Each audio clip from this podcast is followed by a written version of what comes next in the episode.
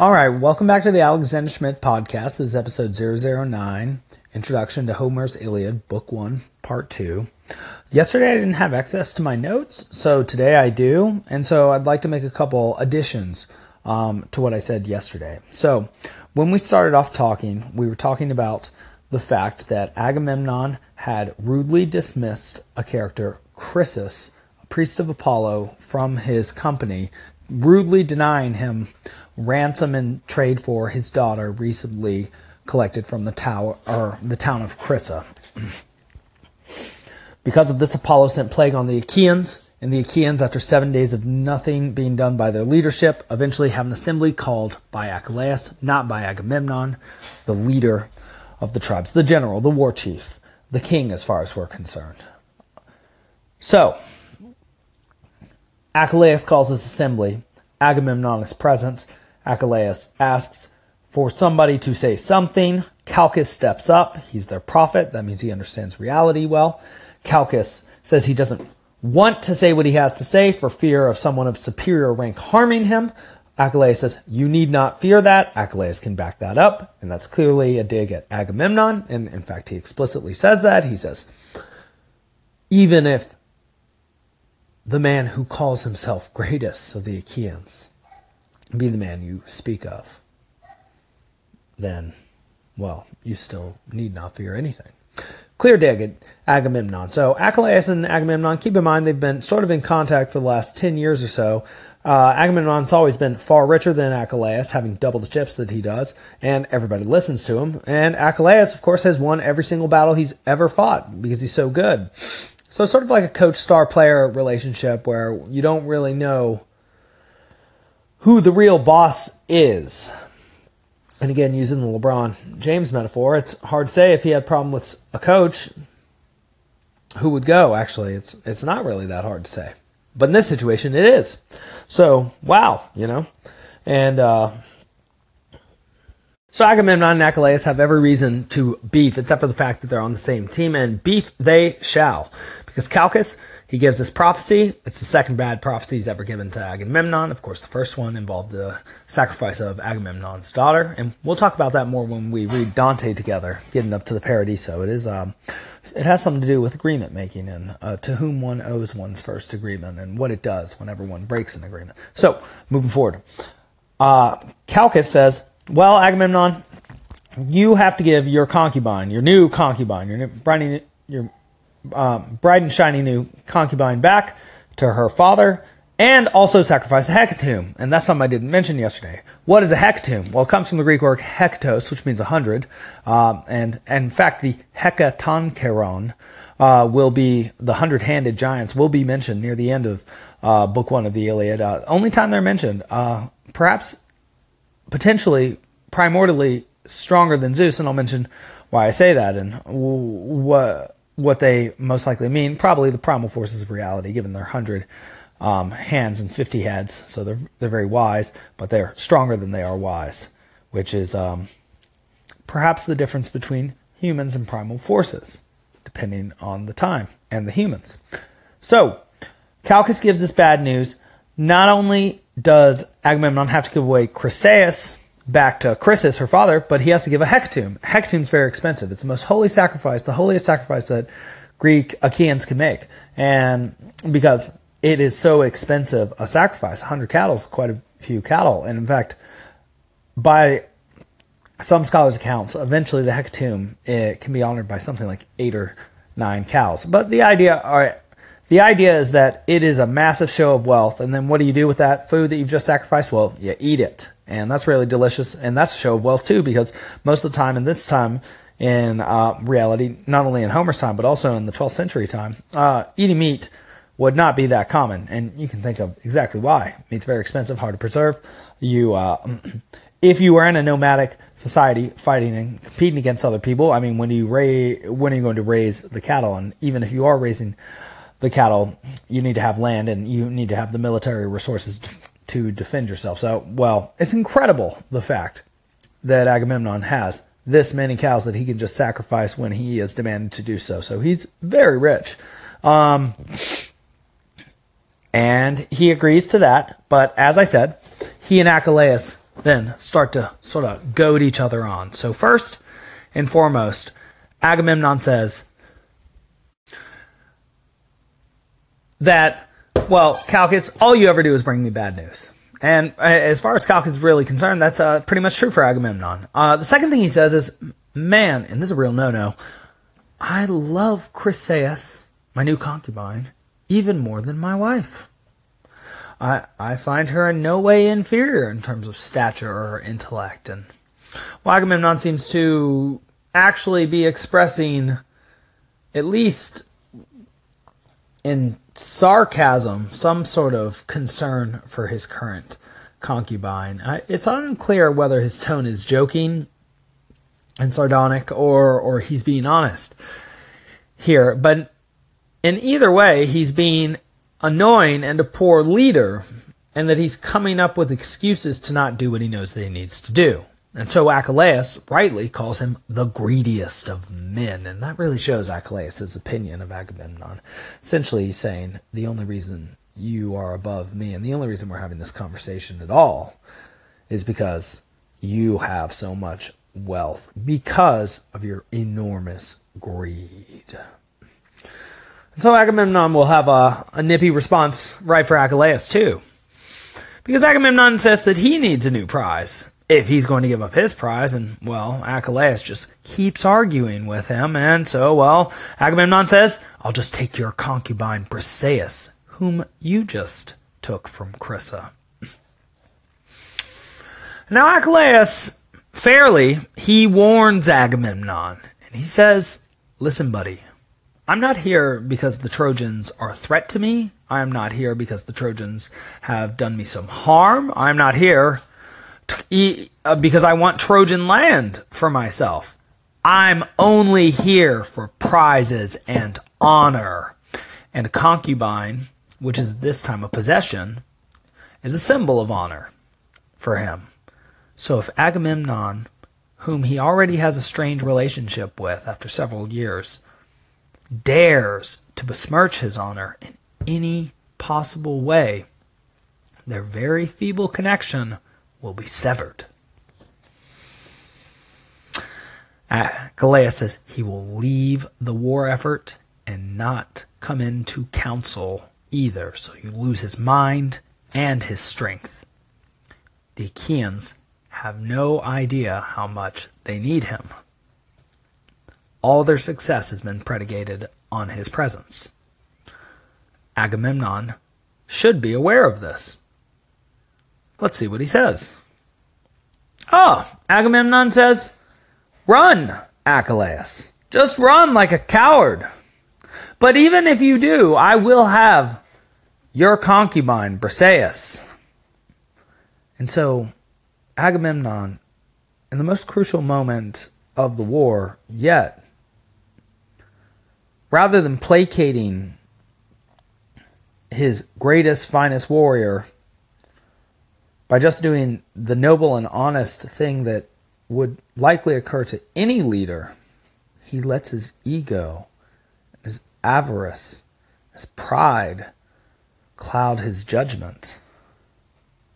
He he insults the worst possible person to insult in the worst possible way in the moment.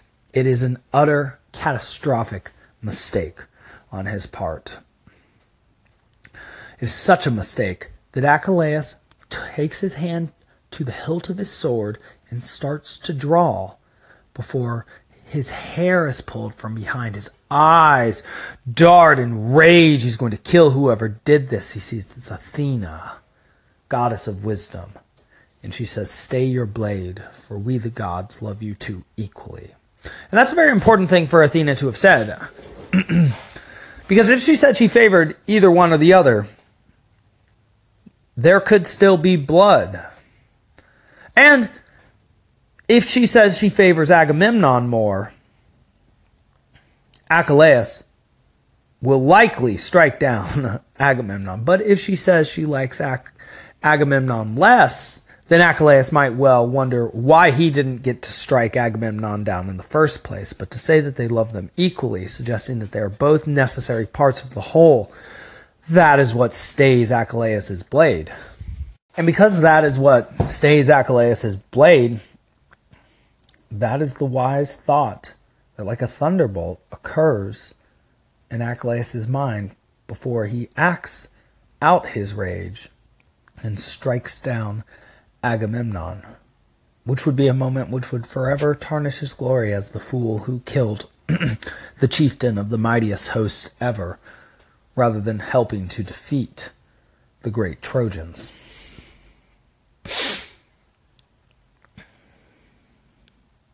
And so then Nestor, the wisest of the Achaeans, steps in. And he he says something that w- we would not expect to hear. He says, Achilles, though you are far stronger than Agamemnon, very important that he emphasize Achilles' virtues, especially the true virtues of him. Agamemnon commands more men, and therefore is greater. Boom. That's a major moment in the creation of Hellenic culture. Because that's the transition from a model of leadership from brute strength, as Heracles represents with his club, which is an, a weapon indicating the use of brutal force without necessary skill. And so Achilles, sort of, in a way, though more eloquent than Heracles, is similar to Heracles in that he is predominantly physically gifted. But what gives Agamemnon his strength is not strength at all, though he is a fairly strong warrior, nor wisdom, nor even leadership capability. Um, well, uh, uncritically stated, we might say, because obviously he has acquired the wealth he has. Agamemnon commands more men. That means more men follow him. That means the larger body of individuals usually defeats the smaller body of individuals, and that this collection of individuals had realized that. And that perhaps as the first individual ever to have summoned so many people together, in fact, the estimates are that the Achaeans outnumber the Trojans 10 to 1, and came on something like 1,100 ships with 50 to 120 people per ship. That could be over 50,000 to, I mean, that could be 50,000 to over 120,000 people that he's commanding. And in so commanding, one might imagine that the idea of leadership expanded in the consciousness of man, and that also what a leader became conscious of with such a mass of humans also expanded. And so when the gods say that they love Agamemnon equal to Achilles, that's because he is bringing into consciousness, into their purview, something that they have never seen before, and they want to see how he operates. And in fact, he and Achilles will make many mistakes, as you might expect, because they both represent types of individuals who excel predominantly, but uh, or rather, they they represent roles which are in themselves perfect, but they are not themselves the roles. And insofar as they're human players of these roles, greatest warrior alive and uh, greatest king alive, they make tons of mistakes, plenty of mistakes, um, as any human does, playing any role, whether it be like teacher, physician, nurse, uh, fireman. Although, as an idea, one imagines perfection with all of these roles, which is why they're held to such high expectations. Obviously, the people that fulfill these roles are going to be uh, um, human and flawed and very much fallible and fall short over and over again. Well, it's the same thing with Achilles and Agamemnon. In fact, a question I may ask at some point will be Do you consider Achilles a hero? And many of you may find that the answer that you come up with is no, which is an incredible thing to say about the most gifted human alive at that time fighting in a war against another people who have wronged a person. And so, well, there we go. So, Achilles, hearing the news from Athena and from Nestor, takes Agamemnon's symbol of leadership, the scepter, dashes it to the ground, indicating that Agamemnon is no longer any leader to Achilles. Achilles has left the ranks of the Achaeans. There, Agamemnon holds no sway over him. And in fact, Achilles is probably the only person that could get away with doing that. And in fact, he'll remain sort of like a uh, prisoner of his own mind and decisions on the camp for the majority of the text. Petulantly, sullenly sitting there dealing with his emotions. Uh, not so well either, because he's apparently the first hero ever to have denied the heroic task in some moment or another, and in so doing, there are profound consequences for him. One does not so easily give up the mantle of hero because that's his goal structure, and therefore how he values and uh, modifies both his emotions and his uh, behaviors in life. And so, well, he he really has quite a bit to think about now. And so Nestor, with his words of honey, suggests, and as he often does before he speaks, that because he is old, he is wise, and he's seen things that nobody else has seen. One might say that that's a major criterion of wisdom. And he tells the story of greater men. The point of the story seems to be Agamemnon, do not take Briseis. And Agamemnon, as we mentioned in episode 00 8 says, no, to his own detriment and to everybody else's as well. And so Achilles then says he will give up the girl to Agamemnon. That will be the last order that he follows, but he will not give anything else. And if Agamemnon should come and demand anything else, he will meet with Achilles' blade which I would say steel, but they didn't use steel nor iron. At this time, it was uh, the Bronze Age, so they used bronze, which, if you say, is that very much malleable? I would say, yes, it is. It is very much an inferior metal. And so, often you'll hear about their armor and their weapons being bronze. And on their armor, their armor is not like um, knight's armor, not chivalric, not uh, that that full plate steel stuff, or not steel, but iron or whatever it's made of. I'm Sorry, um, that's so heavy in the Middle Ages. Um, the armor of the Achaeans mostly allows for dexterity, agility, and motion. They wear leather armor. If it's wealthy leather armor, often it has metal plating on the outside or gilded metal on it, but it's not metal through and through. There's no full tin, cobalt, bronze, silver, or gold armor, though armor of Achilles later on and armor of Glaucus will be described as gold. So look out for that. Um, the Achaean measure, method of fighting, too, was mostly ground warfare with spear and stone and sword. And people have often asked why stone, and I say, well, if you don't want to die by someone's hand, a good way of doing that is throwing a projectile at them. And that frequently will happen in the Iliad. So once one dispenses with one spear, if there is a stone handy, and this is why we throw shot put in the Olympics, uh, well, you throw it at the person and you can do some serious damage. We'll see it happen multiple times. Hector will get hit by a stone, Aeneas will get hit by a stone, uh, even Ares will get hit by a stone. All sorts of people are going to get hit by stones. So, um, and actually, when we cover the Aeneid in, I don't know, 50 lectures or so, we'll see a funny riff on this in the very final battle between Turnus and Aeneas. So, Achilles is out of the war. He's not going to be helping any at all. And this will have immediate consequences. So, Odysseus, cleverest of the Achaeans, is given the job to return Chryseis to Chryses. He first has to go sacrifice a hecatomb on a nearby island. I believe it's uh, Chrysa that he goes to. And so while he's doing that, Agamemnon sends two of his heralds. Heralds are people who announce others. And now, as these two poor heralds, Talthybius and Eurybates, approach Achilles' tent, one might imagine their terror. They're two lowly heralds. Achilles is the greatest warrior alive. And he is furious. And yet Achilles shows a differentiation of character one might not expect. As the two enter, Achilles welcomes them and indicates that he knows it is not their fault, that they're just doing their jobs, showing his own potential for leadership, one might suggest.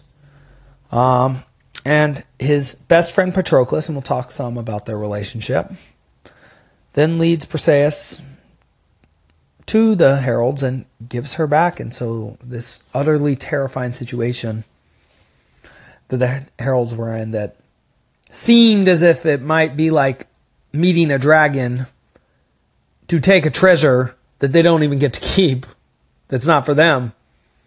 Well, it turns out to be a fortunate situation in which they get to meet this great warrior, spend a moment with him, and receive his kindness. Which is not the sort of interaction one single Trojan will ever have with Achilles. And so that's sort of interesting that those on his side, even while he is not happy with his side, receive his kindness, just as those who we will see on the battlefield laid on in the book receive his utter hatred and the full force of his strength. And so, something we ought to know about Achilles is that he is a bit of a mother's boy. And what do I mean by that? So, he's raised by his father Peleus, and then in certain traditions, he's then raised by Chiron the centaur, who teaches him the medical arts, how to hunt, how to fight, how to hold a spear, uh, all manner of athletics, how to speak as well, and he does speak very well. In the Iliad, it seems as if actually the person who does this is a character named Phoenix, who will be introduced in Book 9 during the assembly to Achilles. But regardless of any of that, Achilles doesn't really grow up with his mother because um, there are multiple accounts that his father, Peleus, or Peleus as he's called, um, freaks out while he sees Thetis immortalizing Achilles, or rather invulnerabilizing um, invincibilizing, making invincible Achilles, either in fire or in water, some sort of baptism. And of course, we say baptism by fire and water, depending on whether we mean purification as cleansing or purification as burning away. Um, and so, because of the fright that Peleus showed, he showed a lack of trust in his wife.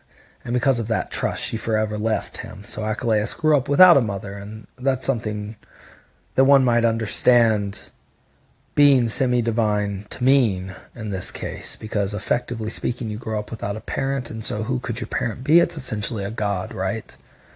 And so one might imagine that that's what having a divine parent does mean, um, and that it, it gives one a certain perspective on the world, and that might say gifts, and perhaps Achilles is led to be so strong precisely because of that internal motivation, that nature moving him. But in this case, in the context of the Iliad, his mother did not help to raise him much, but does help him to acquire his greatest possible divine gifts. Later, she'll give him armor, um, and right now, she's going to secure him exactly what he wishes for, though he may not wish that he wished for it in the future. So, Achilles summons his mother, and she, a Nereid, daughter of Nereus, amongst 40 others or so, comes out, this time alone, from the ocean, not the ocean, the sea, sorry. And she says, My son, what's wrong? And he essentially summarizes book one and says what's been happening. That Agamemnon has been most unfair to him. And she bewails her poor son, so filled with misery, though he lives so little time, and I think that's so brilliant that Homer has that in there. Because what is that lamentation but the lamentation for us all? That we live for such short lives. If only we would play our roles with happiness and joy, we would do so much better than if we allowed resentment and misery to enter our spheres. That it does seem to be us, humans, who cause our own misery. And in the Odyssey, that will be the first thing that Zeus says in the first 40 lines or so. It might be line 37 in the Lattimore translation. So, Achilles makes a request of Thetis, a request that he will come to regret in the future. He says, Mother, if you, as you have often said to me, truly do have a favor owed you by Zeus, Ask him thus for me. Do harm to the Achaeans while I am absent from them, that they might know the consequence of trifling with my honor. Thetis is none too happy about this request, already knowing the ill consequences that it will surely lead to, and the greater misery that Achilles will suffer because of this. But she of the silver feet, like a thought that leaves not a mark as it moves, traverses up to Olympus. On Olympus, she meets Zeus, the great father of the gods and man. And there she entreats him on behalf of her son. She says, Great Zeus, remember the time that you were bound by Athena, Hera, and Poseidon. And I brought the hundred handed, fifty headed giant Briareus to save you. You said then that you owed me a favor, and now I'm here to cash in. And so, one thing one ought to know is that Homer often makes up his own mythology or changes it in ways necessary to help his his narrative structure. So he probably makes up this story in order to give a reason for Hera, Athena, and Poseidon all to be on the same side of the battle. And so there will be a few instances, and I'll mention them when they come up, where uh, Homer seems to just change up mythology. The study of Meleagros and the Caledonian Boar is another instance. Um, uh, the changing of the Niobe's number of children and her uh, eating food in book 24, that's another instance. And um, uh, changing Phoenix for Chiron for Achilles' um, teacher, that's another instance. There are several instances over and over in the text, and I'll, I'll bring them up every time we run into them. So, Thetis wants to cash in on what Zeus owes her. Well, Zeus does owe her and he will make good on his agreements, but the problem is is that he's married to Hera. Hera is sort of a thorn in his side in the same way that he's sort of a thorn in her side. He's constantly cheating on her and she's constantly discovering him cheating on her and then punishing him and the people he cheats on with in various ways. So they don't have the the easiest marriage, but you might imagine that if you were married to somebody immortally without even death parting you, that you might drive somebody well insane as well. If you also consider that Hera represents Mother Nature in its permanent conjunction with society or that which orders society, the mind, and its motive influence on and through nature, you might consider also why there you might understand better why their relationship is so fraught with chaos. Because though it does maintain order, there are constantly anomalies upsetting its proper function. And you might say that that's the constant interplay of society and nature. Always. Sort of like how you might want to go out and be with your friends, and that's great socially speaking, but you can't be going out every night because, well, it, it, it's, it's hell on your liver, uh, or something like that. Um, and so, that, as a small example, that would be that would be an interesting uh, interplay or conflict between society and um, nature there in the form of basic biology and digestive science. Um, so, Zeus does not want to anger Hera, but he does need to honor his word. So he nods his head, and an earthquake shakes Olympus. Hera immediately zooms up to see Zeus and gets in his face which is not a very wise move on Hera's fault, but or our part. But Hera doesn't much care what's wise in this situation or not, because she's his wife. And she'll have her say. So what does she say? She says, Zeus, I just saw you nod your head to Thetis. There was this earthquake, and um, I know you are always conspiring against the Achaeans, whom I love so much. What is it that you just talked about? with that woman. And something you might be interested to know is that Zeus and Poseidon at one point did want to take the hand of Thetis, but there was a prophecy about Thetis that the son she bore would be greater than the father. And well, Zeus is the king of the gods and the principle of order, and he does not much want to be overthrown as he overthrew his father, Kronos, who overthrew his father, Uranos, the heavens. And so, well, they decide to give Thetis to a mortal because no matter how strong a man is, Achilles, for example, he'll never be as strong as a god and therefore always subject. So, there it is. And so Hera accuses Zeus of having done something that he did do, and he responds very much annoyedly, saying,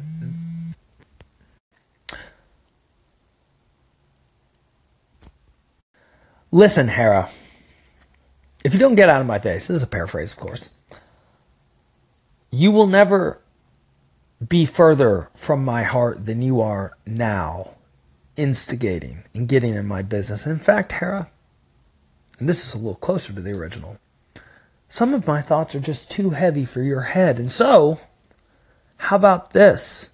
How about I tell you the things that I need to tell you that you can understand when I choose to tell them to you?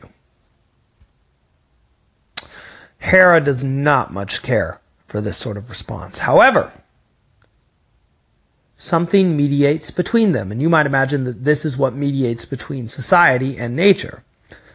It's Hephaestus and he bumbles along because he has a limp or shrunk he has a limp leg or shrunken legs and that's either a birth defect or comes from having been thrown off of Olympus either by Hera due to having been ashamed of him or by Zeus which is slightly more likely because it's mentioned multiple times within the context of the Iliad hard to say what which account Homer would agree with but art mediates between society and nature. What do I mean by art? Hephaestus is the god of crafts and craftsmanship. And in fact, he has built all the Achaean homes. And in fact, he's built his own workshop where he, he makes armor and swords, all the tools of man. So he represents the art of man. He even uses fire. His name in uh, the Roman tradition is Vulcan, from which we get volcano. So he is the potential force or the power, energetic force of human creativity in the world given form.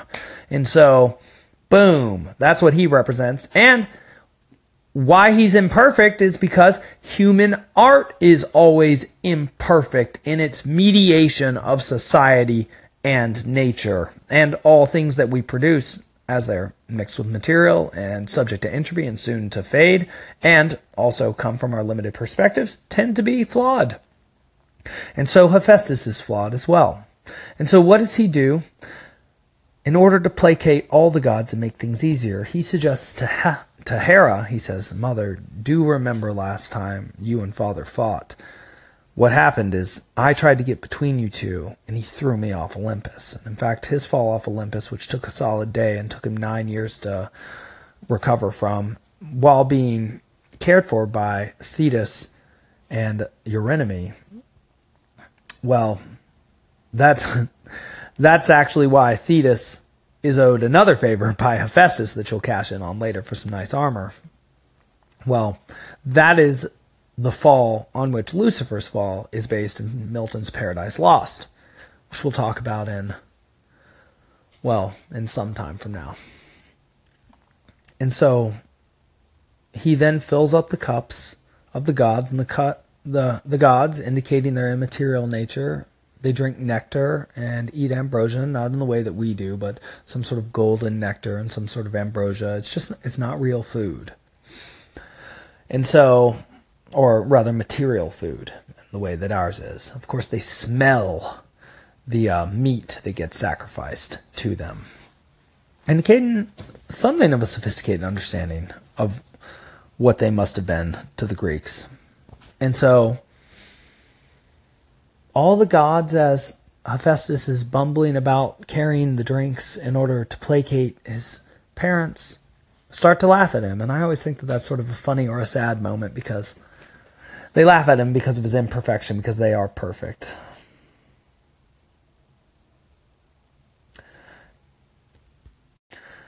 And perhaps what that means is that the only way that humans ever can mediate between order and chaos or society and nature and live a meaningful existence is by bumbling about and doing their best placate the two natures that move them the underlying nature and the, the overarching society.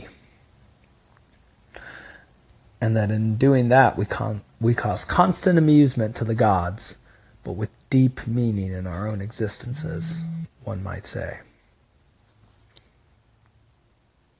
And in so pontificating, we end book one of the Iliad. And so, this has been the Alexander Schmidt podcast. We are one book through 24 books of the first great epic of the Western civilization. Stick around and look forward to podcast 10 coming up soon. Please share, subscribe, comment, call in. I look forward to hearing from you.